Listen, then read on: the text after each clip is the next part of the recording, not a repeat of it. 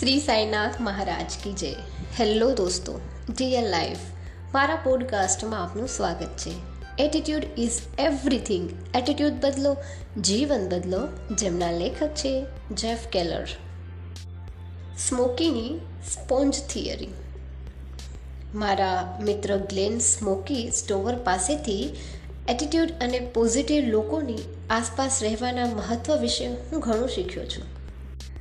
સ્મોકીએ કબ્રસ્તાન કે સ્મશાન ક્ષેત્રમાં સેલ્સમાં પિસ્તાલીસ વર્ષ સુધી કામ કર્યું છે.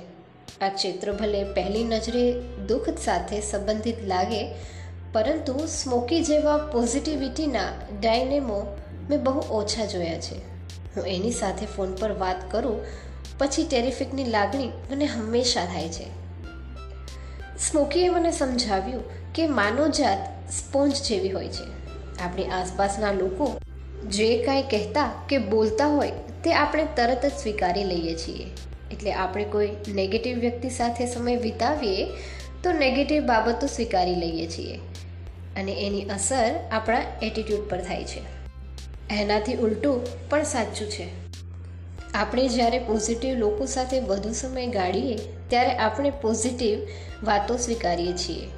આપણને સારું ફીલ થાય છે અને આપણું કામ પણ સારી રીતે થાય છે. મેં એક વખત સ્મોકીને પૂછેલું, તું કોઈ નેગેટિવ વ્યક્તિ સાથે કામ કરતો હો? ત્યારે તું શું કરે છે? એણે ઉત્તર આપ્યો, જેટલી બને તેટલી ઝડપથી હું તેનાથી દૂર જતો રહું છું. હું એને આવું કશું કહું, તમને મળવાની મજા આવી. એમ કહીને હું બીજી વ્યક્તિ સાથે વાતો શરૂ કરી દઉં છું. પછી મેં સ્મોકીને પૂછ્યું તારે કદી એવો મિત્ર હતો કે જે નેગેટિવ હોય? એણે કહ્યું, બહુ લાંબા સમય સુધી નહીં. એટલે કે આવા લોકોથી એ બને તેટલા વહેલા સંબંધો ઓછા કે પૂરા કરી નાખતો. આપણે પણ આજકળા શીખવા જેવી છે.